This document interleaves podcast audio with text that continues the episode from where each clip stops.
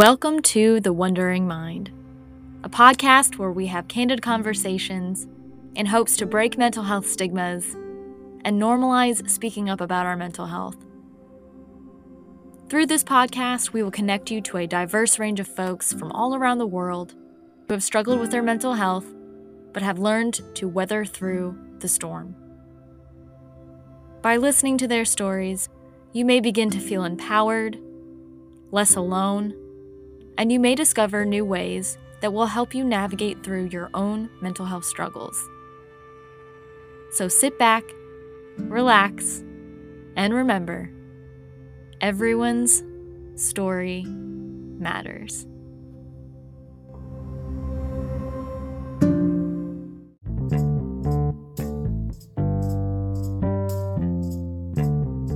Welcome to the Wondering Mind podcast. I'm your host, Emily Elizabeth.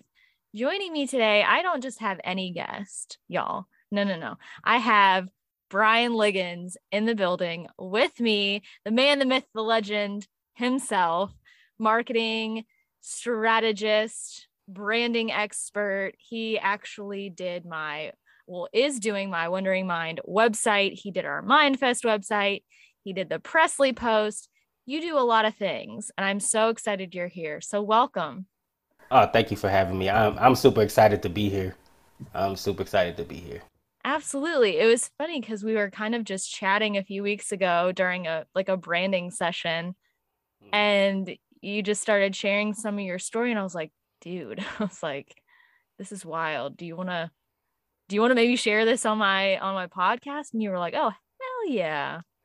Right. So, I was like, I didn't even think like we were just like you said, we were just talking, yeah. and it's something that you know I've talked about before with people, but it's not. It's, I never really looked at it from a mental health standpoint, and that's because, mm-hmm. um, like you know, and that's the re- like I, am glad there's so many people like uh, like you and you know the people that was involved with the Mindfest that are um, that are like out there that are like taking you know kind of breaking that stigma against mental health because like it's, it's, the way that it's looked at is why it's not perceived as mental health. But I mean, literally, like as an adolescent and all throughout my life, this is something that really affected me mentally. Yep, exactly. It's all about perspective and shifting that perspective from making it seem like it's something else to actually recognizing that we all have minds and that is what controls literally everything we do. And if our minds aren't in the right headspace, then it's really hard for us to do much of anything. And that's why I'm really excited to share, to kind of like walk through your story a little bit today because, you know, people look at you now and they're like, wow, he's a really successful entrepreneur. He's got his shit together. He's killing the game. He's branding expert, but nobody really understands like how far you've come and how hard it was for you to get to where you are and the challenges you've had to overcome mentally due to like the environment that you grew up in and how much that played a role. So let's just kind of start from the beginning and walk people through what you now recognize as your mental health journey and just kind of share, you know, what it was like growing up in an environment that was not really conducive to a child or an adolescent born in '89, so I, may, I even though I'm an '80s baby, I basically was raised in the '90s, right? And yes. um, the '90s, you know, I spent a lot of in in those days. There wasn't a lot of internet, of course. You know, that was sort of new, but I was already in the '90s. Out like you know, I can remember being very attached to like the digital realm. Like I was, so I knew I was going in that direction at some point. But you know, we're talking about Windows ninety four. you know, so like Old I can remember, school shit. Yeah, like this is how far back. Like I, I've been using like technology, but there wasn't, of course, there wasn't like Google, there wasn't like any of these things, and you know, a lot of we spent a lot of time. We spent way more time outside. We spent mm-hmm. way more time with our family. Uh, my fam, like my family was very tight knitted um, and I have a very big family, especially on my father's side. That's you know, this it's a very large family. We have a lot of like my my grandparents had like five or six kids and then had like 15 grandchildren and then there was like great great grandchildren that was like you know that like surpasses those numbers so it's just insane how big the family is just within the last couple generations But uh, that being said, on with you know growing with my my my father's side of the family was very what I call um, uh, there's a there's a there's a spectrum of like what I call hood and bougie, right? mm-hmm. And on one on one far side, which is my family, my father's side, it's very it's very hood on that side, very street. You know, street culture is, is, is fairly accepted across the board. Most of the men in my on my father's side adopted street culture and it was like you were supposed to be this way. You know you were going to live this way otherwise you wouldn't you not player enough. You not you not you know you not thug enough or you were not you not man enough. I mean it really translated to are you man enough if you didn't buy into some of these things you know? And then on my mother's side it was like you know that's the that's the the, the, the side that like wanted to be uh, super bougie on that end. You know, even though they grew up in the same, they were in the same areas. Like my families didn't live far from each other in West Louisville. Both families were on the west end of town, but it was just the way that they carried themselves very differently. So, you know, which opposites attract. You know, my mother and my father being maybe opposites, and then attracting to being attracted to one another, right? So, but for me, it was like I grew up with both, you know, being tight knitted with both families. So it was like I never, I could never find myself fitting into either side because I was either super, you know, when I was with my mother's side, it was like, oh, here's the the thug, here's the um, he's gonna be in jail. You know, there was all this, all this sayings. Like my mother, my my name is Bryan, but my my original name. My mother wanted to name me after my father. His name is James, so my hmm. name would have been James. His James Irvin uh, I'm not sure if she, if my middle name would have been Irvin, but I know that my first name would have been James. But like my grandmother, my mother's mother was like, if you name that baby after him, I want to accept him as my grandchild, right? Like this was the kind of like, wow, that was you know like the um what is it the the the classic uh oh like the West Side Story like yeah family um, feuding like exactly you know like that uh that that that type of stuff the shakespeare like uh you know romeo and juliet the families being completely different and saying oh, mm-hmm. oh we don't accept the other side so mm-hmm. you know my mother had to deal with a lot and i'm sure that did a lot for her mentally you know but um but with that being said um yeah so like that's the kind of like relationship my families had with one another so that's how they would look at me on my mother's side. They're like, oh, here comes him, you know.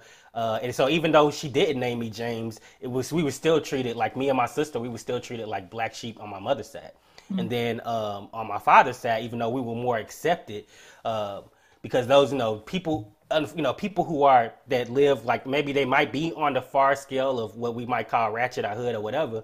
Those people typically tend to be more down to earth and less stuck up. So they were more accepting, but at the same time, it was like, you know, I wasn't in as much trouble as everybody else.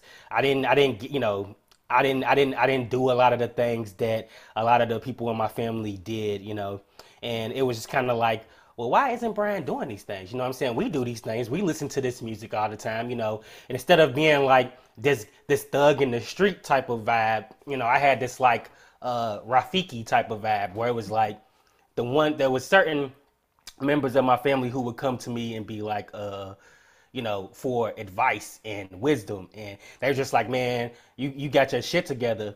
But still on the same time, at the same time, it was like, I didn't fit in either side. I can't, I, it's like I was like right in the middle. And I guess that's a result of being able to see the true differences and realizing that we live inside of things called paradigms and and these paradigms are invisible structures that you know that affect the way we think but we don't have to like let them control us, right? Once you realize that it's just a paradigm, and that was part of me, I was able to realize it was a paradigm because I was able to see two different sides and realize that here goes how some people live and here goes how other people live. And I, I, I don't have to live either way you know of these sides. And there's and there's ways that people live that have nothing to do with either side. So i just was i was able to like really open up my mind to that but it took a lot of like mental clarity as a as a as an adolescent, you know, as a kid where you have no control over your time. You know, you have to go wherever your parents take you. You have to be wherever they are at the time and that type of stuff. So it just in the midst of the storm, it took a lot of mental clarity to kind of keep myself from falling into something that I didn't want to be just because I was always around uh, these type of uh, as these different environments, you know. It's pretty insane that you as a teenager or even as a kid or a young adult rather like all of that that whole time frame that whole period of your life where you still had your parents you know basically in control of you like to not fall to one side or the other. And in particular it sounds like with your dad's side and that whole system of being involved in stuff that most people don't want to be involved in but they feel like it's their only option mm-hmm. and it's really hard for a lot of people to look at it the way that you did where you had enough self awareness, I guess, or mm-hmm. you were able to somehow step back and look at both worlds and be like, I don't have to choose. I don't have to be a part of either. And that's pretty remarkable because as a kid, I feel like you feel as though you have to pick a side. And mm-hmm. usually it ends up being the the worst case scenario because you were like, well, you want to be accepted by your dad and you want your peers to like you and you don't want to feel like the black sheep. You want to fit in and just make a name for yourself. And yep. so I I recognize that you were able to take that perspective and and take a step back, but how? Like when you made that decision where you didn't have to choose, you could be your own person, you had your own identity and you liked what you liked like how were you able to stay that path instead of straying or swaying and being like persuaded to do something you didn't want to do okay yeah so this is where it gets juicy because it's like um, there's actually like some things that i actually caught wind of that made that i that made sense like it when i go back and i think it through like i was yeah. when i first started this i was like um I was talking about like the computer being there, but not mm-hmm. being completely like uh, our world evolves around digital devices now. Where then it was just kind of like yeah. you know you might use Microsoft Word or whatever, but that early being early on, like I mean, I was using my computer for like crazy stuff. Like I was a huge wrestling fan, right? So I had nice. like all the intros, like all the videos, all the music, and like I had like a, a wrestling ring and like I had like little wrestling men, and I was literally like I literally like the other thing about me was I was an artist all of my life. Mm-hmm. So I you know I feel like one one key thing to to being able to find that mental clarity is having either like a purpose or a skill, which could be both. Like your skill could be your purpose, but being like living purposely and and and being like having maybe having a skill that occupies your time because like even though like wrestling wasn't my skill. I, it was other things that I was doing that that that um that went along with it, like the creative side. I was showing my creative side, and that's why I was like, I was gonna come back to the fact that my name is Bryan because when I did research into the name Bryan, uh, when you actually break down it, the the well, there's a, there's a study into the the way that words create luminescence or light. Like when we speak, you know we we create tones and vibrations and light even you know and when we create those things they come from a deeper and i don't want to go too far into this because this is like really metaphysical and it goes like really deep but it's a it's a huge rabbit hole but with that being said the name brian comes from the kabbalah which is a spiritual thing it's like the the world the tree of life and mm-hmm. there's a there's a world of the world of creation is Byra. So Bryan comes from the word Byra, and it has the same uh, luminescence when spoken. So when someone speaks the name Bryan, they're actually literally giving me the energy to create, right? So it's like there's divine intervention, you know what I'm saying, that that comes along with some of this as well. So like um, there's studies that say that like there's nothing by chance. Like the fact that my name was Bryan was already was already decided whether someone's religious or not. This has nothing to do with religion. That my name will be Bryan. Somebody decided that. Um, the stars decided it, however you want to look at it, before I was actually born. So that's. It's not just the fact that my, my grandmother was like, I won't accept him, but it was just like things led in the real world to that happening, right? But that creative side of me, like with the wrestling ring, I would like I actually took like poster board and I would draw like the Titan Titantron, right? So like I would spend a lot of my time like building and creating with household stuff. And I like so when when somebody might just have a wrestling ring, I had like the wrestling ring, I had the Titantron. I went on my computer and made sure I had all the music and videos. And I was just like really occupying my time with being creative. I had as an artist from the arts perspective, I was uh, like I was in art classes very early, very young. Like in the third grade, I was already selling art to out of museums. Like I had art displayed in the Water Tower Art Museum, and it was like places like Kosair Hospital were buying uh, my pieces. So not that like I saw any money or anything like that. Like it didn't make me rich, or I don't even know like if they, you know, where that money went. To be honest, because there was a lot of stuff that I was involved in with when I was young that was just like you know after school activities and this and that.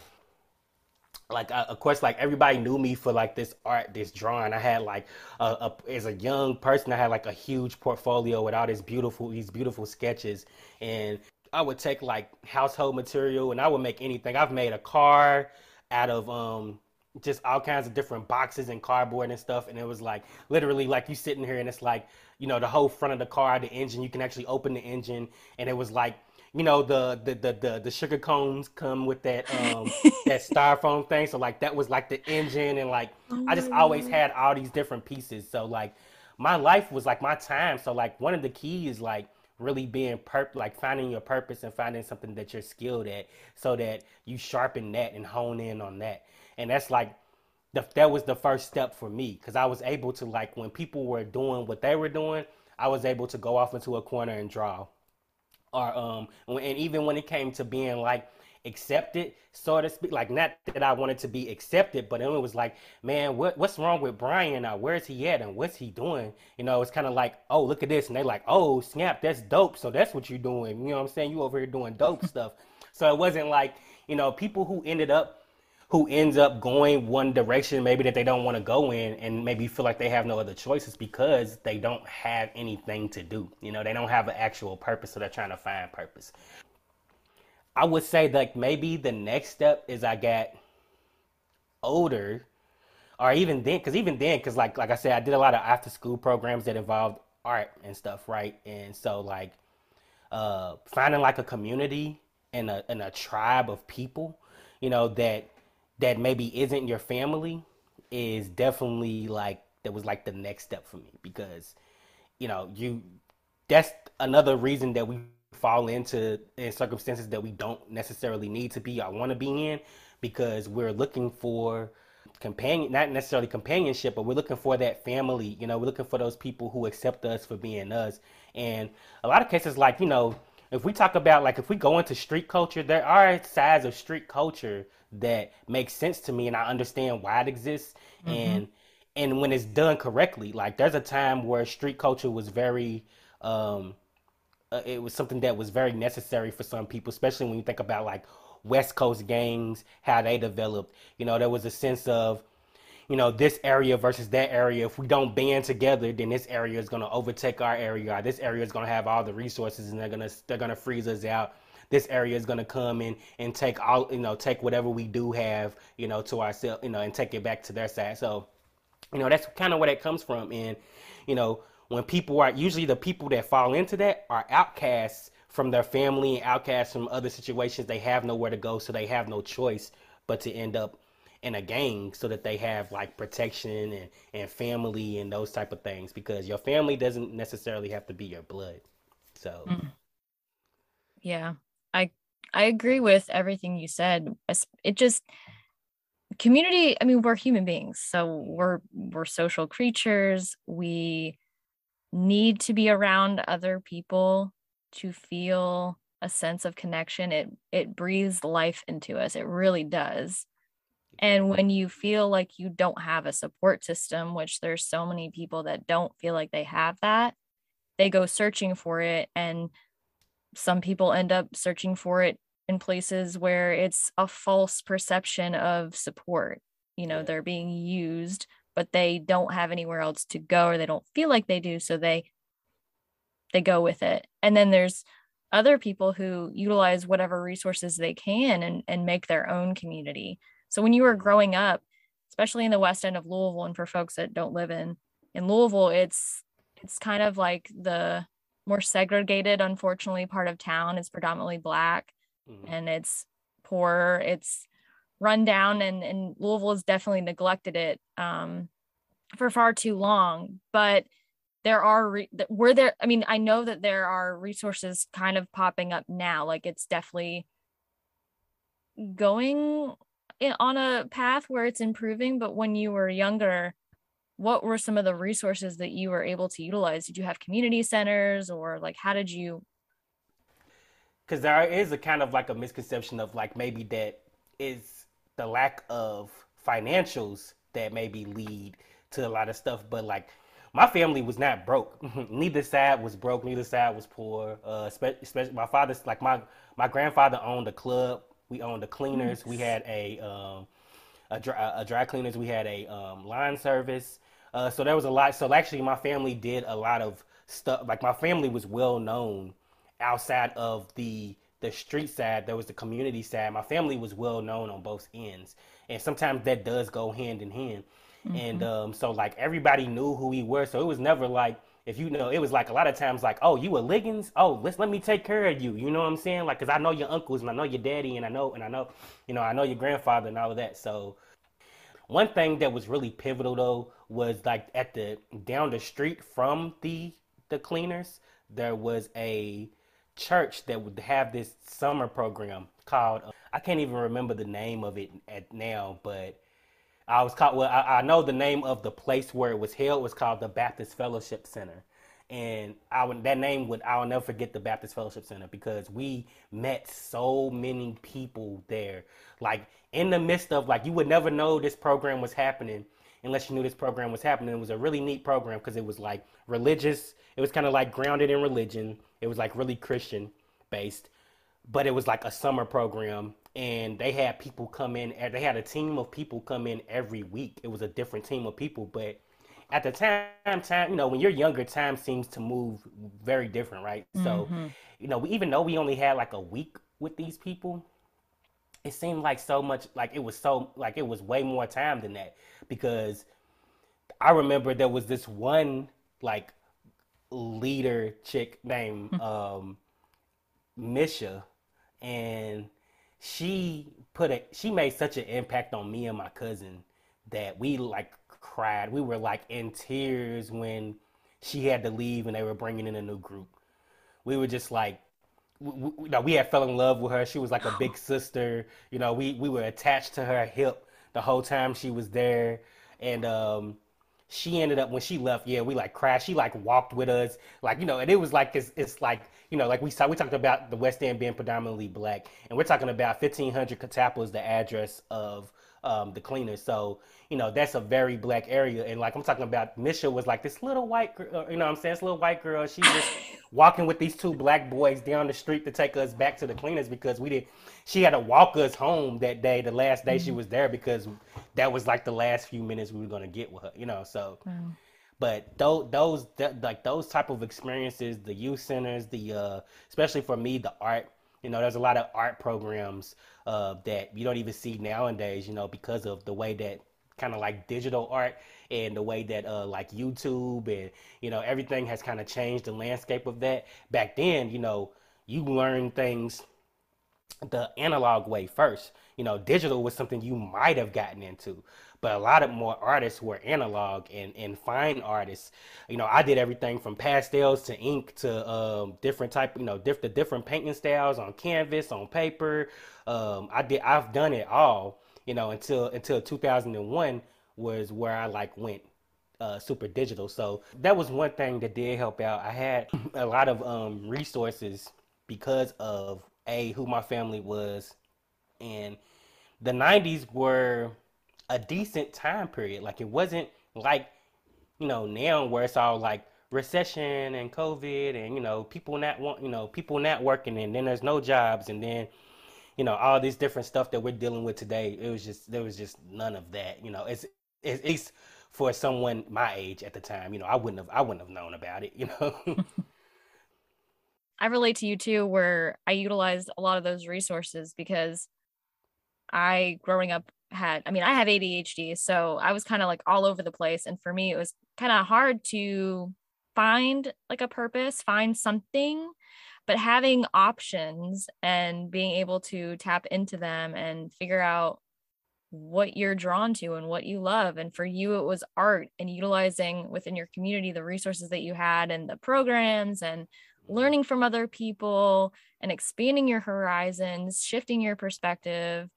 It's like that's so important when we're young for everybody to have the options, to have the resources, the programs, so that we can see whatever bubble we're in, no matter where we are, where we live, that there's more out there so that we can like recognize, like, hey, like, I, don't have to stay where I'm at, wherever that is. I can go any which way I choose because I have it within me and I, and I'm, you know, but it's just, it's tough. And I feel like now it's really hard and i feel really bad for the kids that are growing up now because like you said we didn't have a digital world that we grew up in it evolved over time we had to utilize our creativity from a young age if we wanted to and draw and, and it was like raw materials it was a hands on everything was hands on it wasn't nothing was digital and now it has completely become digital i feel like the connection people like are even the way that we connect with others has drastically changed mm-hmm. and you know like you said the the arts the programs that allow kids and adolescents and young adults and adults to get involved in whatever type of creative program or creative thing that they want to it it's lacking and it's really sad to see like schools shutting those down and lack of funding. And I know that's not like that everywhere. I don't want to get super negative, but your story proves just how important that is. Yep. And even mine does too, because growing up again, like it was, I was in a totally different environment, but mentally I was trapped, if that makes mm-hmm. sense. And so it was like, I tried to find a purpose and I didn't know what that was. So I would write and I would draw and I would like, you have to let that stuff out. Mm-hmm. And you have to, like you said earlier in this conversation, finding a purpose is so important because it gives you a sense of folk like you you're able to focus mm-hmm. and mm-hmm. you know it, it keep you grounded absolutely mm-hmm. and it goes deeper than that like mm-hmm. Than than the fact that i had art programs and stuff to go into because later like my community really came through for me so like mm-hmm. you know this is why i would never give up on the west end like people are like, don't go there. No, not that you shouldn't go there. It's just that you should learn how to navigate for sure. There are good people there, and there's a lot of st- like. I mean, I would, I definitely wouldn't be where I'm at without West Louisville. There's something that they call towering moments, right? And a towering moment is like a life changing event. You would never be the same after this happens, whether it be like losing someone, some type of tragedy happens one thing that I really enjoyed doing was uh, riding bikes. it was something I really enjoyed was riding my bike. The t- but the towering moment came when like things were just shit was just hitting the fan. Like once we hit, I want to say after like I can't remember what year was. I know when I was in like the fifth grade, my parents separated, and that was like a culture shock for me to see my parents separated, my mother to date other people, my father mm-hmm. dating other people. And then that became our lifestyle was to now have a separate home for both of them are, you know, not seeing our father as much because we stay with our mother. But then it got to the point to where my mother hit a hard time financially and us being kids, there's nothing we could do about it. We just had to follow, you know, follow suit. So there was a time where things got really rough for us, and we ended up kind of traveling around. One thing that I can say, and this is even before this happened, I have lived everywhere in town. That helped as well. I have lived in the south side, the east side, even though I, I spent most of my life on the west side. We lived there maybe 10 to 15 years of my life we lived in the west end but there's times where we lived all over. So that was another part of why i was able to like maybe not get so stuck in the west end mentality. But that being said when we did a lot more moving when they separated and my mother was kind of like doing trying to uh, pay all the bills and stuff on her own. And not that she didn't have a great career she was in medical but a single parent is it's rough for a single parent no matter what mm-hmm. your career is, right? So like, you know, just it became where it was just hard to make ends meet. She, you know, maybe had a, a, a partner who wasn't as successful as she was and that type of stuff. So we ended up homeless at one point. We were living out of a van. I remember getting dropped off at the bus stop for school and telling my mother to drop me off around the corner so people didn't see that I was getting out of a van that had a mattress in it. It had a whole bunch of clothes and shit in it. You know what I'm saying? Because this is where we technically kind of lived, right? You know, like just going through all these crazy things and then like not even living even after that living with my grandmother. This is where like again finding a tribe i got really deep into the to religion and i was like mm. really deep in the christian church and my family was really was as a religious family like my mother and my father, I think met because of school and church. My family actually built the church with their hands that we went to and stuff like that. It was on the corner wow. of like the street that we like the house that I lived on that most people know that I lived on in the West End on 39th Kentucky on 39th and Greenwood. There's a church on the corner. My family built that church. You know, I got into that church really, really deep. And then the, the youth minister at the time, I mean, he just became such an influence to me, but it took the towering moment. Even though I said all this tragic stuff that just happened, it wasn't the towering moment. The towering moment came when I had a bike wreck. I had to have this Softail 21 speed mongoose bike, and my father bought this bike for me. Like I just, it was like having a Mercedes G wagon. At for me at that age, it was like having a G wagon. I was just like, can't nobody say nothing to me with this bike, right? But oh, this that. bike ended up being a very it didn't, it didn't love me back. Let's just say that. So one day, I mean, I used to ride this bike all over West Louisville. Like there was no distance that I wouldn't travel on this bike. And one day, I was going to my church had like a, a daycare center on Bank Street, and I was driving. I had went there and I was talking to some family, and somebody had given me a car. Something we was like maybe going to the church. I, I know I was traveling somewhere else from there, and I was just doing what I normally do. Now I was someone who used to ride with standing on the handlebars. Oh, I used to goodness. like lean back on the seat and put my feet up on the handlebar. I used to do all this crazy, like mm-hmm. ridiculous stuff that I never like once fallen.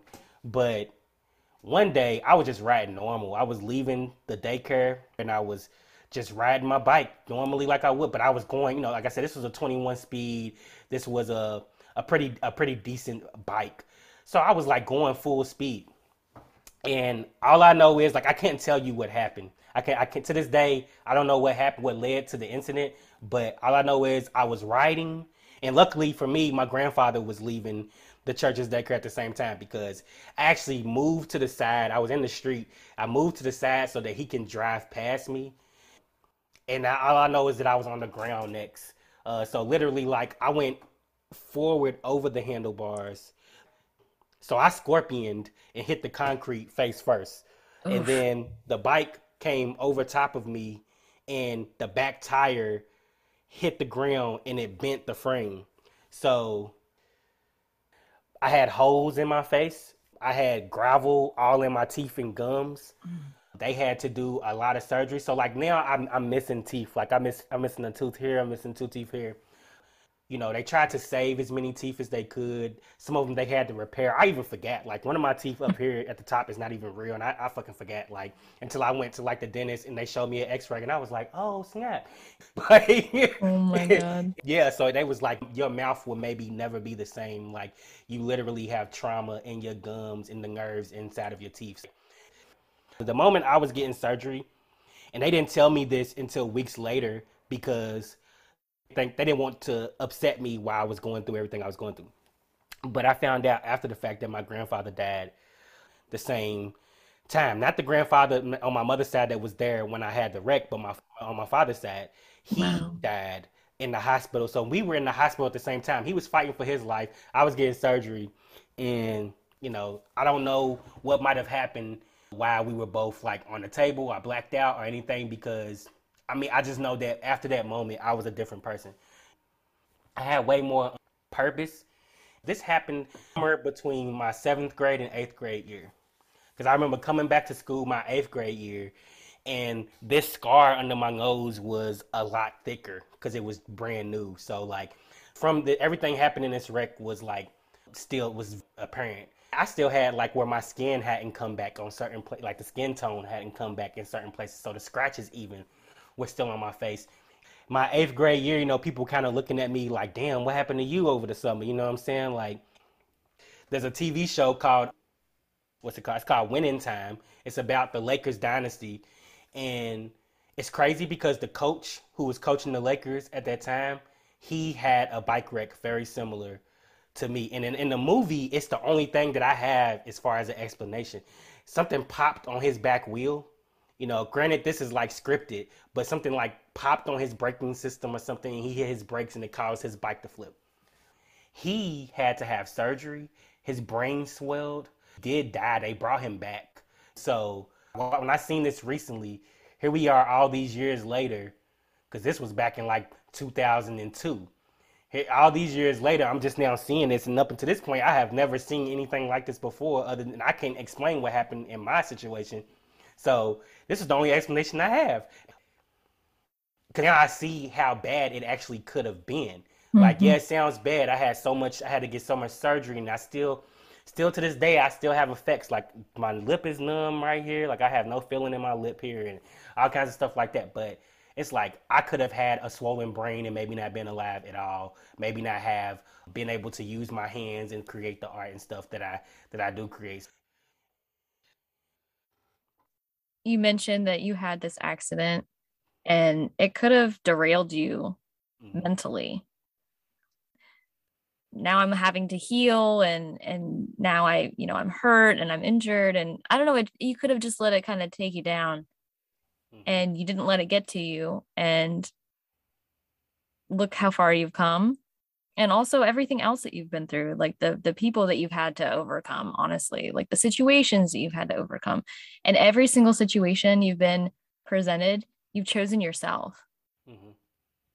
and that's really hard for people to do to recognize you know i'm this is not for me i know who i am I know what I'm capable of. I know what I love. I have these passions. I'm talented. I have these gifts. I want to use them. And you literally just stayed that path.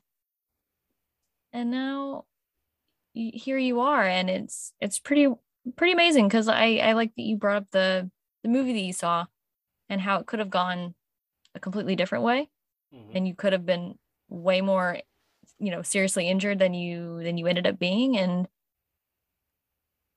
you know, it's like you were given a, like this chance and you took advantage of it and you should be really proud of yourself because there are a lot of people that they have a second chance and they don't take advantage of it mm-hmm. they don't see it the way that you saw it as an opportunity to keep going and to invest in yourself through your community through your resources and it also shows you know, how important having people believe in you is because a mm-hmm. lot of people don't have someone that they can rely on that that sees them for what they are and sees how talented they are before you may even recognize it and they they invest in you and they help you you know it's like we can't do everything on our own we mm-hmm. have to have people that support us along the way period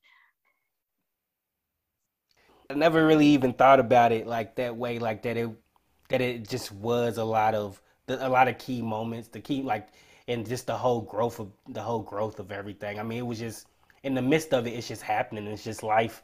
You know, when you get past it all, you can look back and say, "Man, I'm really freaking grateful for a lot of stuff, even the stuff that seemed like it was terrible."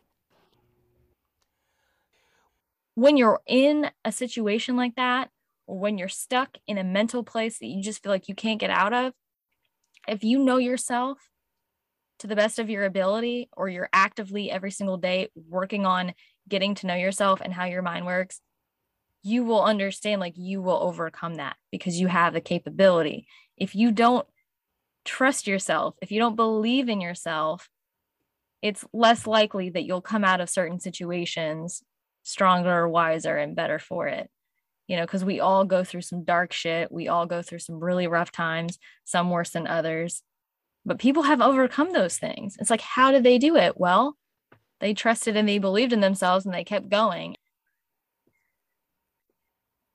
This conversation is so amazing in multiple different ways, but especially in recognizing that there are options. Mm-hmm. We have options. You know, you just have to ask and look for them and yeah. Be open. be open. Be mm-hmm. open minded. Mm-hmm. Be open minded is key when it comes to relationships, when it comes to your environments and your way of living, when it comes to religion, when it comes to just you as an, a human being, being open to learning more, being open to other perspectives, being open to to everything. Well, thank you so much for coming on and getting very vulnerable and sharing some really personal things about your life with myself and the audience. And I'm really glad that you came on and chatted with me and shared your story. It's much appreciated. You having me. This was um this was dope. This was real dope. Like I've never this is the first time I've ever shared all of these different layers like this. So um, it's this was a new experience for me, and I I enjoyed it. Uh, I think it's I think it's gonna help some people out there who um, who may be in the same position, you know, and to help them just keep going, you know. Yeah, because when we share our stories, when we share our most vulnerable moments, people can then tap into themselves and be like, "Oh shit." Like I've been in a similar situation or I've had a similar mindset or I've been feeling low like that as well and seeing that you've overcome things and how you've overcome them will help inspire someone else to do the same. You know, it's like a domino effect. Like we just have to tell our truths and relate to one another and get back on that real, raw, organic way of connecting with people instead of the digital age, which can still be great. I mean, we can just type everything out on there, you know, and share it, which is pretty amazing. But it's different when you speak it and when mm-hmm. people can hear it and hear the emotions behind your voice and you know so righteous yeah righteous. I know you're not super active on Instagram, but I think you do mm-hmm. have an account. You have a Facebook and a website. You want to share that with everybody? Oh, yeah, absolutely. Of course, bluebeakbranding.com. Right now, I'm primarily on Facebook, but I have accounts on LinkedIn. You can find me on Bryan Liggons on LinkedIn. You can find me at Bryan Liggons on Instagram. You can find me at Bryan Liggons on Facebook. You can find Blue Beak on Facebook. You can find Blue Beak on Instagram and Blue Beak on LinkedIn. And even though Instagram and the LinkedIn stuff isn't completely active right now, it will be. Yeah, so there's a lot of ways to get in touch with me. Of course, the Presley Post is is where my downtown office is. So that's another place you can find me on Fridays, especially the first Friday of every month. I do free coaching at the Presley Post. So what? if you that. are if you want brand coaching, you can get a free 30 minute session with me at the Presley Post on the first Friday of each month. It's called Post Up Fridays, which every Friday is Post Up Friday. You uh, where there is you can work at the co-working space for free, but that first Friday you can you can get free coaching. Hell yeah. Dude, I didn't know that. I knew that Jasmine was doing post up Fridays, but I didn't know you were doing your little thing with the free 30 minute consult. Y'all, if you haven't consulted or if you're a brand and you need some advice, you need to go to Bryan because you're truly the expert and you've helped me so much with some of my endeavors and you're just killing it right now. And you're doing it all by yourself, which that could be a whole other topic of conversation uh, right. and how you're faring with that. But you seem to be doing just fine. Um, taking it one day at a time, learning as you go.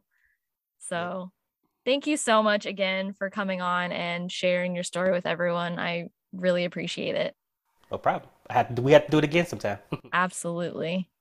Well, thank you. And thank you to the listeners for tuning in to another episode of the Wondering Mind podcast. Until next time, maintain your brain and keep on wondering.